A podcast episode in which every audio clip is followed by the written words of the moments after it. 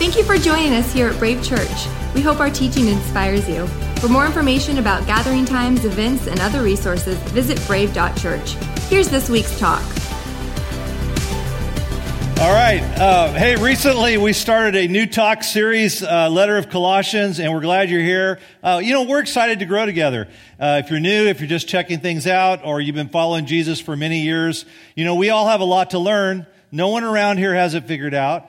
Uh, many of us share a common goal, and that is uh, to follow Jesus. And what does that look like? To grow in our love for Jesus. And then what does that look like in my neighborhood, at work, uh, with you know at our kids' school, uh, where they play, uh, all of that. So if you're single, if you're married, um, if you're single and you want to be married, uh, recovering from divorce, young, old, you're just welcome here. But if you're new grandparents, uh, please stop bragging about your grandkids. We're all getting tired of it, okay?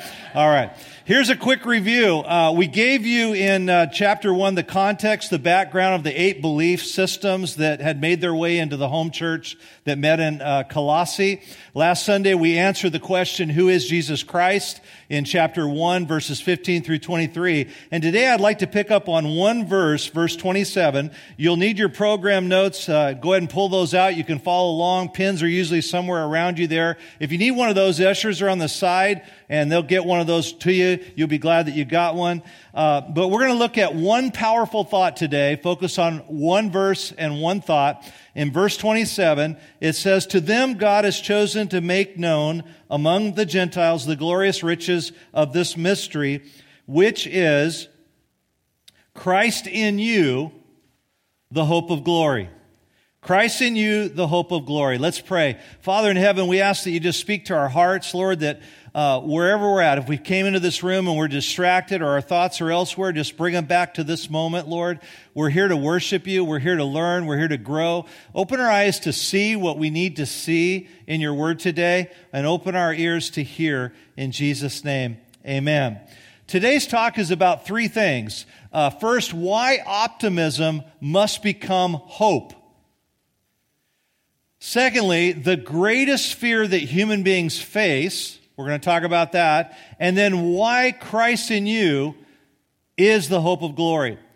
Last year, April 2016, the New York Times on the front page article stated this The U.S. suicide rate, U.S. suicide rate has surged to a 30 year high.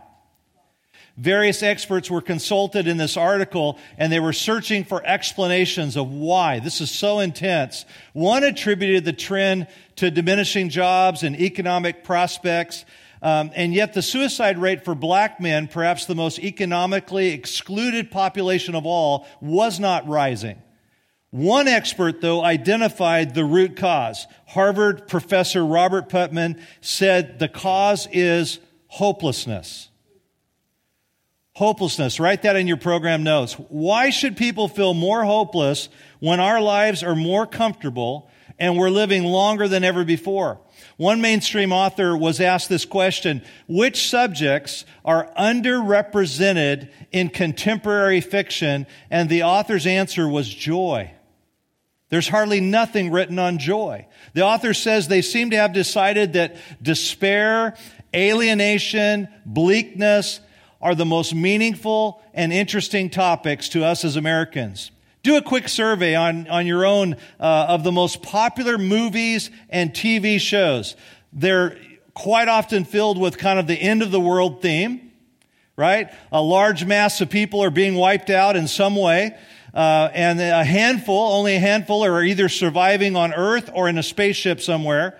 And then the people who survive are, they're always tan, they're dark skinned, they're multi ethnic, they're drop dead gorgeous, and they're really smart. Those are the only ones that survive it. But the overweight, middle aged, fat white guy never, never survives the end times, right?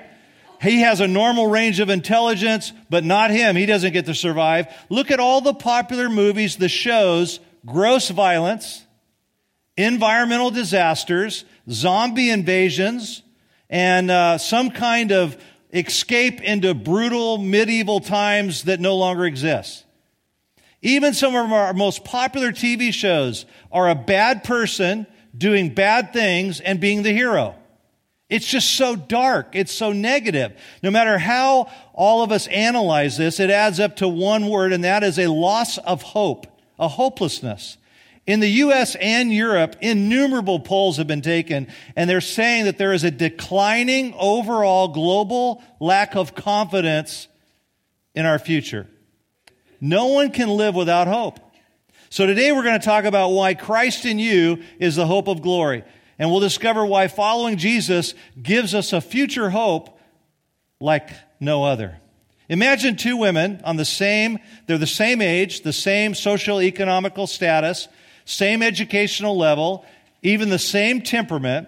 You hire both of them and you say to each one of them, you're going to be part of an assembly line and I want you to put part A connected to part B and then I want you to hand it to the next person in the assembly line. And I want you to do this over and over and over again for eight hours a day. And then you put them both in an identical room with identical lighting, temperature, ventilation, and you give them the same number of breaks throughout the day. It's very, very boring work. Their conditions are the same in every single way except for one difference. You tell the first person privately, at the end of the year, you're going to be paid $30,000. Then you go to the second person, second woman, and you tell her privately, confidentially, she's not allowed to tell anybody, you're going to pay her $30 million at the end of the year. After a couple weeks, the first woman's saying, this is so boring. This is not worth 30,000. This is driving me insane. I, am thinking about quitting. Are you thinking about quitting? I'm thinking about quitting. And the second woman who was promised $30 million at the end of the year, she's going, I love working here. I mean, this is great. I mean, I, I whistle while I work. This is awesome. What's going on here? You have two human beings who are experiencing identical circumstances in radically different ways. What's the difference maker? It is their expectation about their own future. Write this down. It's not in your notes. Expectation fuels hope. The point of this story is not intended to say that we all, what we all need is a really good income and that solves everything. It does, however, show you that what we believe about our future completely controls how we're experiencing our present. It's not just a, a general uh, hopefulness or a general optimism that produces a better life. The kind of hope we need is something much, much deeper. Andrew uh, Delbanco, he wrote a book called the Real American Dream. Really thought provoking analysis of American history. And he writes that human beings, we all need to organize the sequence of our life experiences into a particular story. We need to talk about our story and we need to each make sense of our own story and the events that we've gone through. And when the story is leading somewhere, it gives us hope. When you feel like your story is leading somewhere, you have hope. And he argues that we cannot bear life by living only in the present. Because sometimes in living in the present, there's disconnected random events that occur in our life. He also states that pursuing an instant desire is not enough either. We're future oriented beings, and we all seek to under, understand ourselves as someone whose, whose story is leading somewhere and that we cannot live without a set of beliefs that say, you know, our lives matter. I got to feel like my life is going somewhere, that there's something at the end for me, there's hope for me. And Delbanco, he writes, we must imagine some end to life that transcends our tiny allotment of days and hours. It's the only way we can keep at bay the dim, dark suspicion in the back of our minds that we're in we're, we're drifting in an out of control world. Delbanco divides our cultural history. This is the cultural history of the United States into three chapters. He starts with three different hopes or stories that our society over the years have given people. So he names them God, nation, and self. And so you go back at the beginning of our nation and the first phase of the first chapter of American history, hope was chiefly expressed largely through a Christian story that, that gave people meaning in their suffering and it promised them deliverance from death. Then came the influence of enlightenment. And instead of, a, of an ultimate hope being in the kingdom of God, now Americans begin to believe in this idea of a sacred calling to build the greatest nation on earth.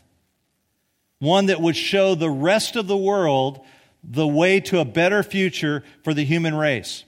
It essentially substituted a deified nation over God and the worship of a nation over God. And so we're now in a nation, many years later, feeling the groaning pains of this path. This idea of a great moral nation is now plagued with racism, riots, and the ramifications of Americans largely believing that truth no longer matters, that truth is just relative. There is no objective truth. And so our society is literally crumbling around us. And you see in our secular society that we no longer have moral absolutes. No agreed upon understanding of what right is and what wrong is. And so then we can, we, we, we how do we define progress? We, we try to define it, this is progress and this is regress. And so the idea is that our ideas are progressive and your ideas are not. However, every declaration of progress made is an imposition of the other group's values on the rest of us.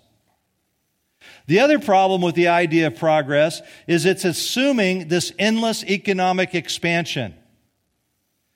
Author Christopher Lasch writes, an awareness, I quote, an awareness of the natural limits of human power and freedom has become inescapable.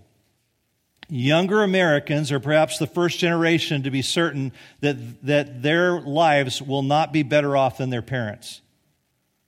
The interconnected nature of our world right now has all kinds of nightmare scenarios widespread disease, global economic collapse, uh, climate change, hurricanes, cyber attacks, terrorisms. Every day there's this new glooming reality in our world.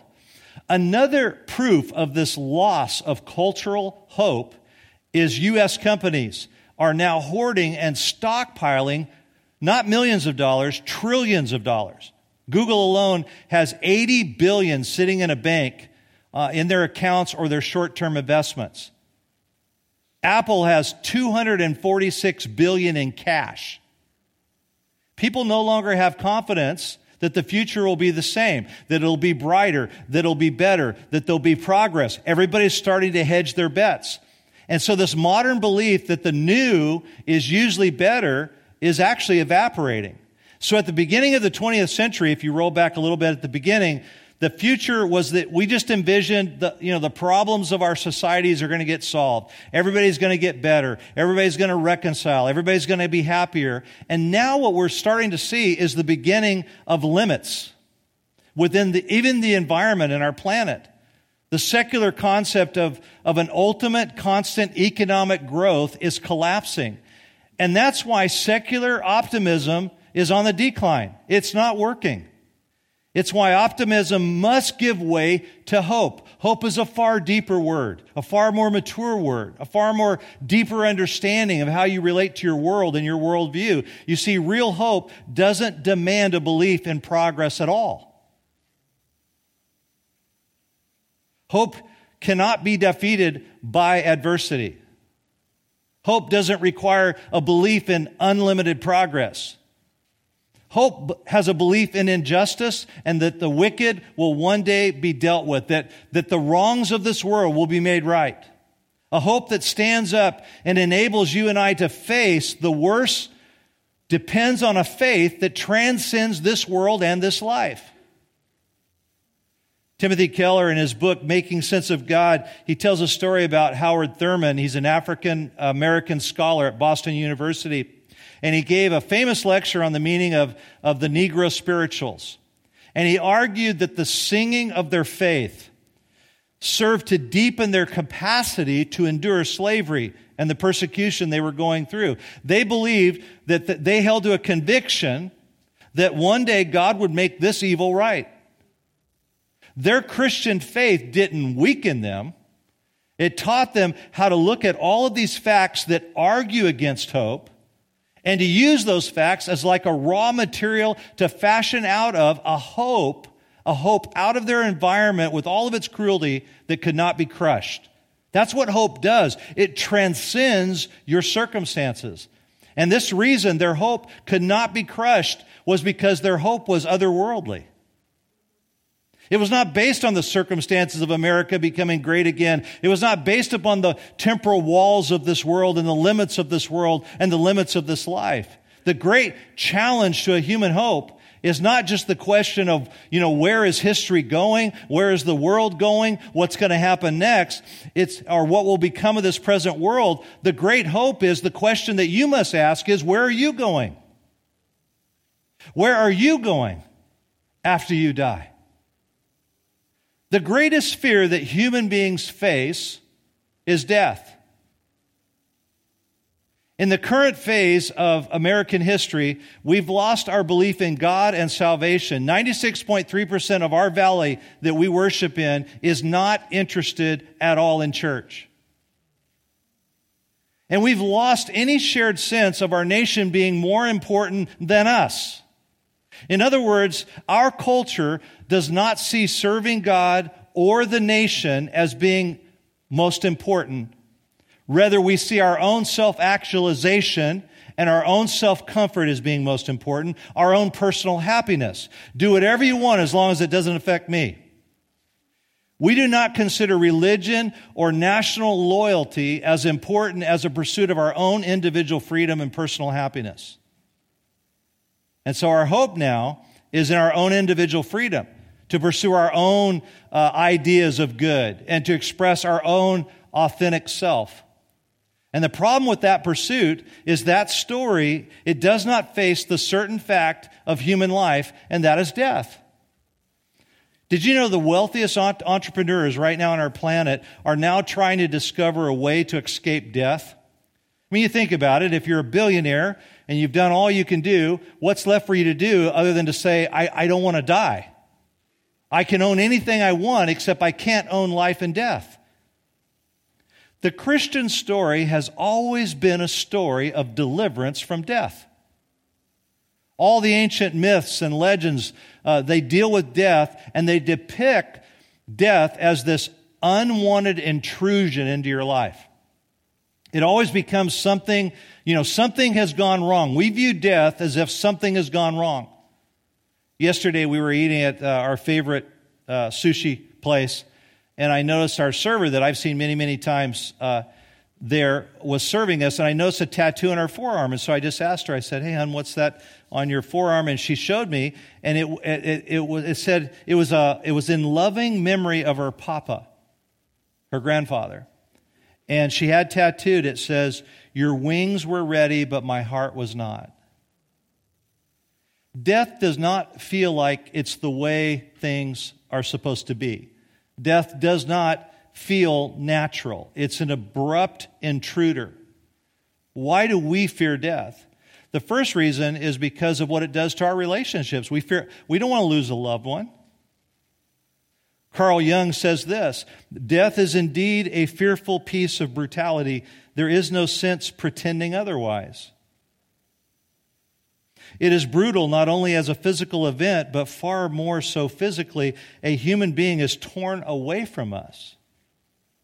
There is no longer, there no longer exists any hope of a relationship, for all the bridges have been smashed at one blow. Real love, though, almost by definition, wants to last. It never wants to be apart from those that we love or care for. That's real love. And there's no way, there is no more painful experience than seeing a loved one dead. 1 Corinthians 15 26 says, The last enemy to be destroyed is death. Nothing of human strength is capable of healing you from death. Nothing of human strength is capable of healing you from death.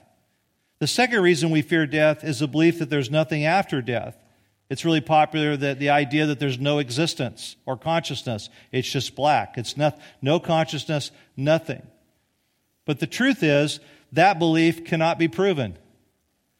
And to be certain that there's nothing after death, no existence, no consciousness, frankly, that requires a huge leap of faith.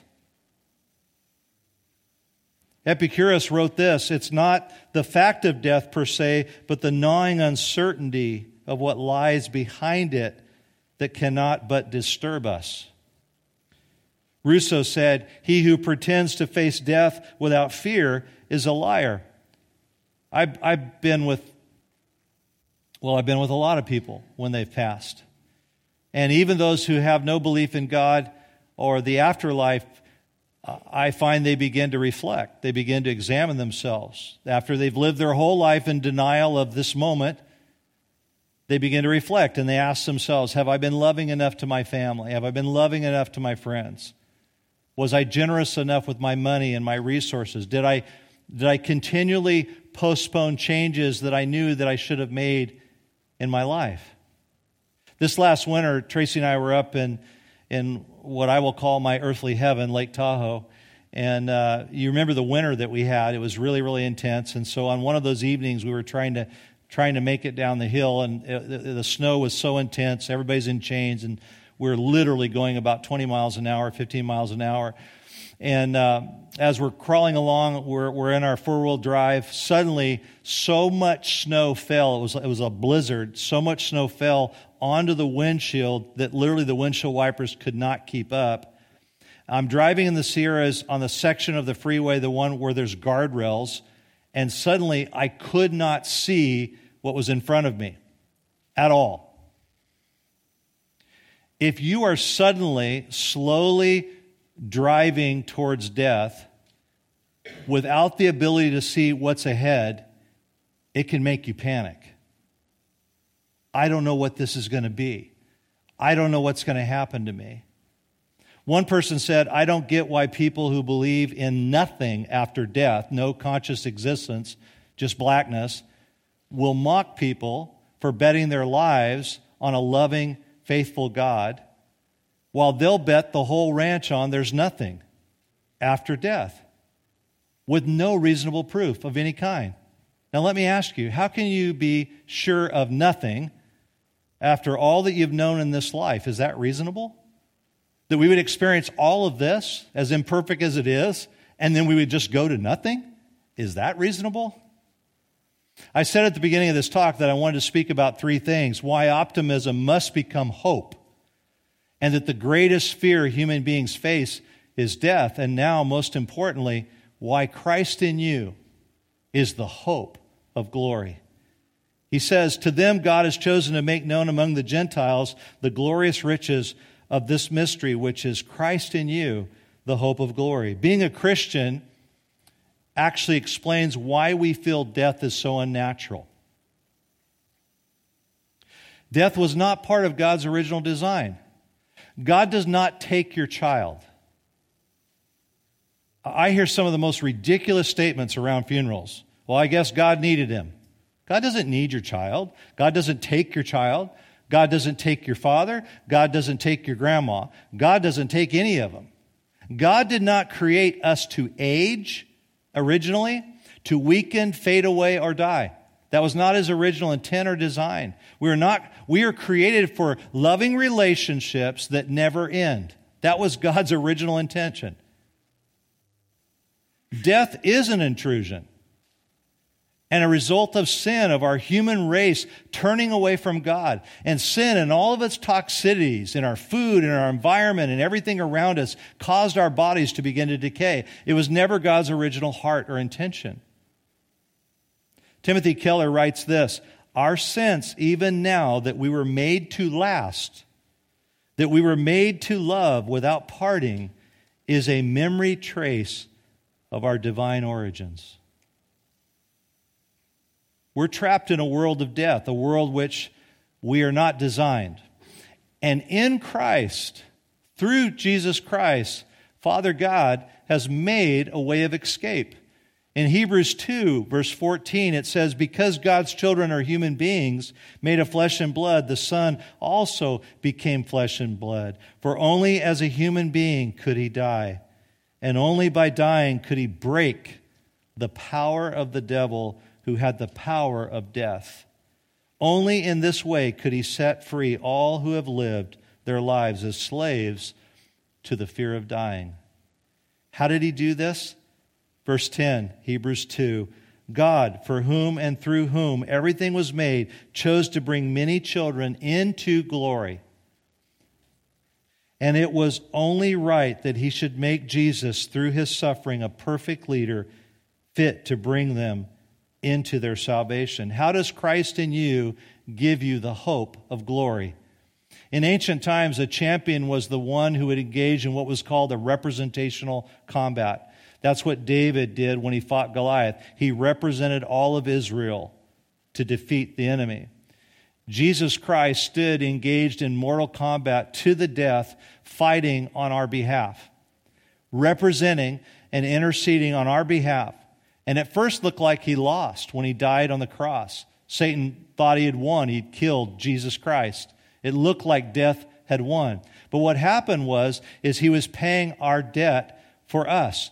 And just as creditors, a creditor's power is broken over us when someone pays our debt fully, so death's claim and power was broken over us through Jesus Christ's death on the cross. He paid the penalty so that death could not hold him. We may physically die, but death now becomes only an entry into eternal life for you and I. Christ in you is the hope of glory. He is why you can now have peace in death as a believer and as a follower of Jesus. He is why you no longer need to fear death because your hope is not in this life. All death can do to followers of Jesus Christ is to make our lives infinitely better one day. Heaven's not a bribe for you and I because heaven for us is about our love for Christ. It's about being united forever. It's about a relationship. You see, for us as followers of Jesus, heaven is not uh, a place where there's this gigantic God and this mystical spiritual blob or presence. Heaven for you and I is the Father and the Son and the Holy Spirit. And in this life, our love for each other is less than what it will one day be. As good as the love that we share together is, one day our love will be made perfect. You see, we seldom love each other, love one another uh, equally in the sense of the way that we give our love and receive our love. Usually there's pain involved because someone will love somebody more or somebody will love somebody less. My family, we moved here uh, into the Bay Area out of love for a dream. Uh, uh the dream was you, and it's become a reality. Brave Church. We love you more than you can imagine. I mean, this may sound strange, but when you go about your daily lives and work and so forth, we are praying for you. We are uh, working to build a community safe for your family to find and follow Jesus, free from religion, free from hatred and racism. We're working hard to build a community for you out of love, knowing that many will only see Brave as a resource and you will just you will come and go. They will not love us as we have loved them. That's the thing with love is you give it freely but you don't always receive it. And in this life our own ambitions and our own selfishness clogs our ability to love others adequately enough. But in heaven love is just fully mutual without end. Heaven is called called glory because it's joy unspeakable and full of glory heaven is full of an exponential love. It's this inconceivable love to our human hearts. In fact, the Word of God talks about it in 1 Corinthians 2. No, the wisdom we speak of is the mystery of God, his plan that was previously hidden, even though he made it for our ultimate glory before the world began. But the rulers of this world have not understood it. Rulers of this world want to build their kingdoms and their glory. But he says, But if they had, they would have not crucified our glorious Lord. That is what the scriptures mean when they say this. And here's, here's the rich part no eye has seen, no ear has heard, and no mind has imagined what God has prepared for those who love him. You have never, ever seen heard, or even begin to imagine what God has prepared for you. There's nothing more powerful than when someone makes a powerful declaration of love towards us.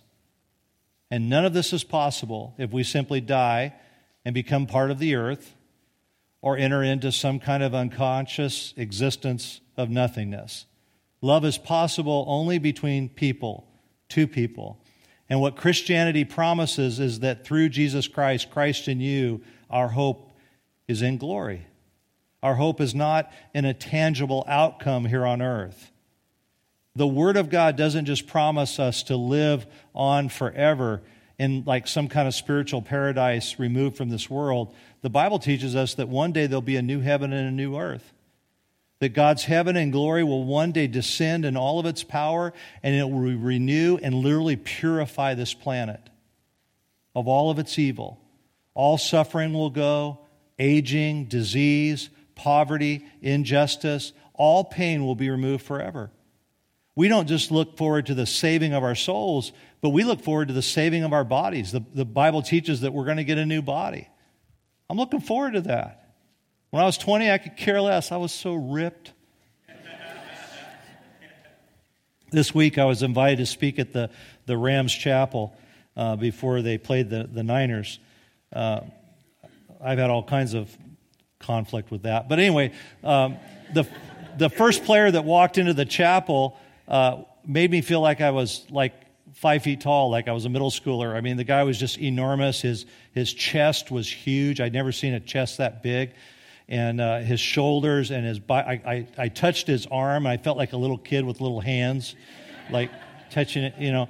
And, he, and, and the thing was, I mean, he, he didn't have an ounce of fat, and he's like 332 pounds, just immense. I mean, it was just amazing. I shook, I shook his hand, and my hand never came back. It disappeared into the. Do, do I want a new body? Of course. Why wouldn't you?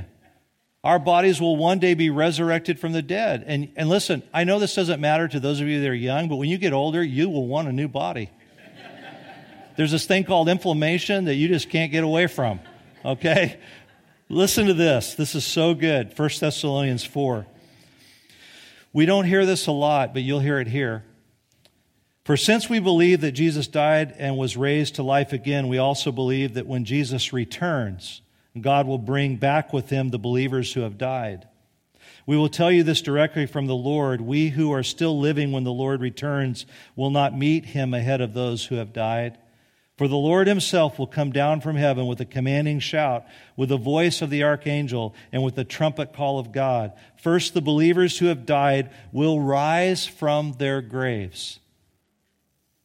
Then, together with them, we who are still alive and remain on the earth will be caught up in the clouds to meet the Lord in the air. Then we will be with the Lord forever. This is so important to your hope. This is where you place your hope. No other religion, no other belief system even claims to hold out hope for the salvation of the world along with your soul and your body. No other religion even promises that. In fact, if you study their beliefs, it's like, why would you want to believe that? There's like literally no hope at the end of it. The other religions that the Christians in Colossae were blending with Jesus Christ had no lasting hope. Suffering, evil, death have ruined this world. We're not merely hoping to, you know, for some consolation for the things that we've suffered or lost in this life. We're looking forward to life the life we never had, the life we always wanted. We're not simply, you know, we don't want to just simply get our life back. We want to get the life that God intended for us, the original design of what He wanted for you and I to experience. We all experience eventually gaps in our life, the gap between what we had hoped for and what actually was. And it comes at different ages, it comes at different stages in our life. But there is a hope and a life far better than the one you've ever dreamed of on this planet. Some prayers will not be answered in this lifetime. Read Hebrews chapter 11. But you can be encouraged in this. The resurrection of Jesus Christ was a historic fact. Real justice will be done on earth one day. Horrible wrongs and evils that you've seen and you've thought, why doesn't God intervene? Oh, believe me, God will intervene. There will come a day of judgment. There will come a day in which all wrongs will be made right. And so, we in the Christian faith, we have this great hope that will stand the test of time that is not based upon weather, economics, nation building, or any such thing. You can say, I have a hope for the future because Christ in me is the hope of glory. But this promised resurrection promises much more than just the wrongs of my life will be made right. In J.R.R. Tolkien's essay on fairy stories, he explains why people spend so much time, so much money, so much energy, and consume so many movies and plays and books that are fairy tales. He says, it is partly the desire to survey the depths of space and time, and if possible, to escape death itself, which he says is the oldest and deepest desire.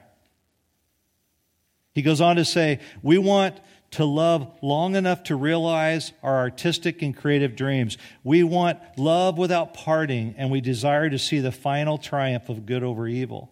Where did all that desire come from? It's a story of Christianity. It's a story of the gospel. He's, he believes that tales bring us so much joy because good ones describe a world that ought to be. That's why we enjoy the fairy tale, the fantasy of a world that ought to be free from some of the things that we experience in this life. And then in the epilogue of his essay, Tolkien makes a full disclosure of his belief in the gospel of Jesus Christ, a story of a larger kind which embraces all the essence of all fairy stories.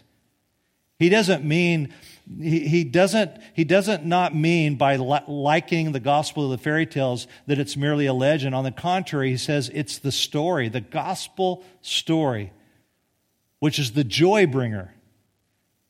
You know, the spell casting, the heart shaping old stories, the fairy tales. The gospel is all through it, that sense of there's got to be a future hope and something more for us. Because in every well told story, there's gospel within it. There's a sense of good news within it.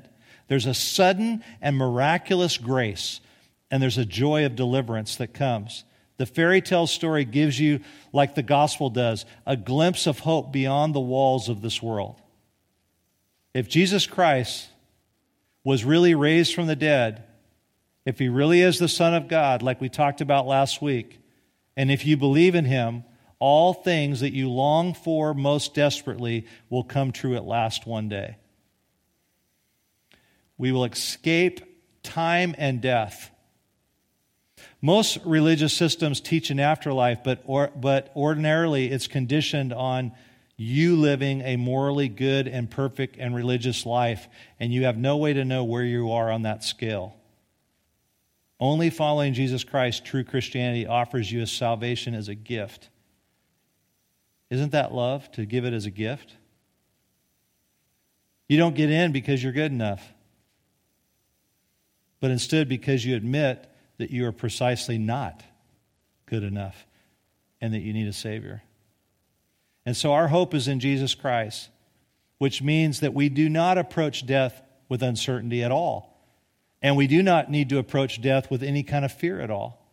D.L. Moody, a famous minister, wrote his own epitaph before he died. He wrote this Someday you will read that D.L. Moody of East Northfield is dead. Don't believe a word of it. At that moment, I will be more alive than I am now. Would you bow your heads with me? For some of you here today, death will be an escape. Maybe you, you know what it is to battle a chronic disease or illness. For others, it's going to be a reunion with loved ones and your, that your heart longs to see. For some of you, death is your greatest fear. And for the first time, you're catching a glimpse of what real, lasting, eternal hope can be for you. And so, with your heads bowed and your eyes closed, where have you placed all of your hope? Where have you placed all of your hope? Jesus Christ in you is the hope of glory. With your heads bowed and your eyes closed, I'm not going to have you stand or I'm not going to have you come forward, but right where you're at, if there's something in your heart that says, I see it, I'm hearing it, and I want to place my hope in the Lord Jesus Christ. I want to receive forgiveness of my sins. I want to acknowledge his death on the cross and his resurrection, and I want to begin to follow Jesus for the rest of my life. If that's you, just slip up your hand right where you're seated. Just say, That's me. That's great. That's wonderful. All over this room, hands are up. That's great. You can put your hands down. I'm going to pray a prayer for you and for those of you that are followers of Jesus, and you can make this prayer your own as well. Lord Jesus, God, I just see it. I see it, Lord. I have faith. I don't believe in a nothingness after life. I don't believe in a black existence. I do believe in a God that is just and fair and will make all the wrongs of society right. I do believe in a loving Savior. And I ask you for forgiveness of all my sins because I will never be good enough within myself. I can't do it. I can't be religious enough. And so I receive grace and I receive your mercy and I receive the gospel and I receive the good news. And today I begin to make a decision to follow you for the rest of my life. And Father, I pray for those that will be passing in the years ahead. All of us will eventually pass. That there will be a growing sense of peace, a growing sense of revelation of what it will mean to one day be with you. Lord, eye has not seen ear has not heard. We can't even imagine what you have for us in heaven, but we can trust you. We have a great hope way beyond this life. Amen.